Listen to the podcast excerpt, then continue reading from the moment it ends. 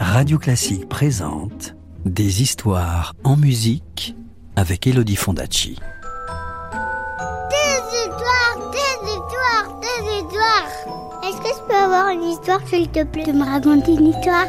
Encore une histoire? Bon, d'accord. Tu te souviens que la sorcière avait lancé un sort à la princesse et qu'elle avait prédit qu'avant ses 16 ans, elle se piquerait le doigt à un rouet et en mourrait. Eh bien, voici ce qui arriva.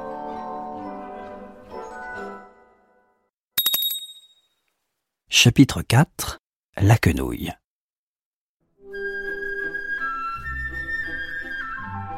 Quinze années avaient passé, et la princesse Aurore était devenue une belle jeune fille. Elle était si douce et si bonne que tous ceux qui la voyaient ne pouvaient s'empêcher de l'aimer. Un beau jour, peu avant son 16e anniversaire, il advint que le roi et la reine partirent en voyage dans leur carrosse que tiraient cent chevaux blancs. La princesse resta toute seule au château. Comme elle était curieuse, elle décida de visiter les mille tours du château. Elle en découvrit de minuscules et de grandioses. Certaines étaient transparentes comme du cristal, d'autres étaient tellement étroites qu'on ne pouvait pas rentrer à l'intérieur. Certaines étaient si hautes qu'elles grimpaient jusqu'au ciel et touchaient les étoiles. Et puis, la princesse remarqua une tour à laquelle elle n'avait jamais fait attention auparavant.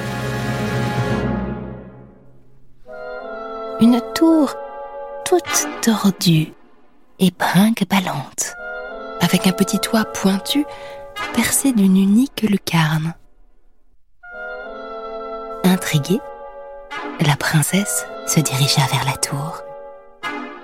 Lentement, elle monta un escalier en colimaçon dont chaque marche grinçait sous ses pas et parvint à une petite porte tellement basse qu'elle dut se pencher pour la franchir. Dans la pénombre, Aurore distingua une très vieille femme qui filait en penchant la tête.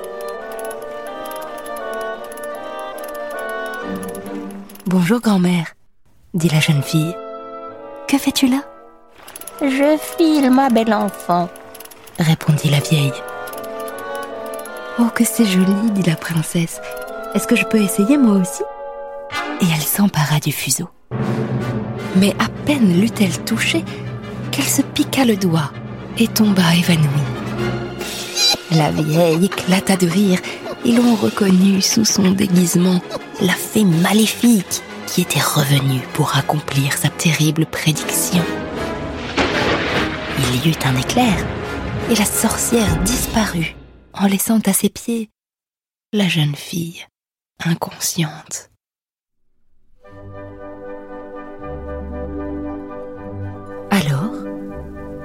On vit surgir dans le ciel, sur un chariot tiré par des milliers d'hirondelles, la fée Lila. Elle dirigea sa baguette magique vers la princesse et la souleva dans les airs pour la poser délicatement sur un lit d'or. La fée murmura une formule magique et de hautes ronces se mirent à pousser de toutes parts, encerclant le château, grimpant sur les mille tours. Et bientôt, on ne distingua plus rien du palais. Puis, la fée souffla, et à chaque fois que de son souffle elle effleurait quelqu'un, il tombait dans un profond sommeil. Elle souffla sur le palais, et le roi et la reine, qui venaient tout juste de revenir, s'endormirent avec leurs pages, avec leurs gardes et avec leurs serviteurs. Elle souffla sur les cuisines, et les marmitons qui faisaient tourner les broches s'endormirent eux aussi. Elle souffla sur les écuries, et les cent chevaux blancs du carrosse s'endormirent. Même le petit chat de la princesse qui passait par là se roula en boule et s'assoupit.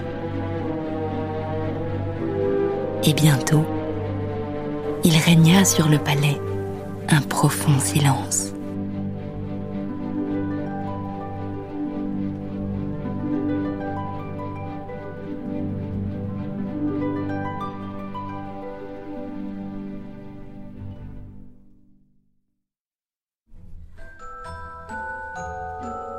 Veux connaître la suite de l'histoire Je te la raconterai plus tard, c'est promis. À bientôt. C'était La Belle au Bois dormant. Une histoire écrite et racontée par Elodie Fondacci sur une musique de Piotr Tchaïkovski.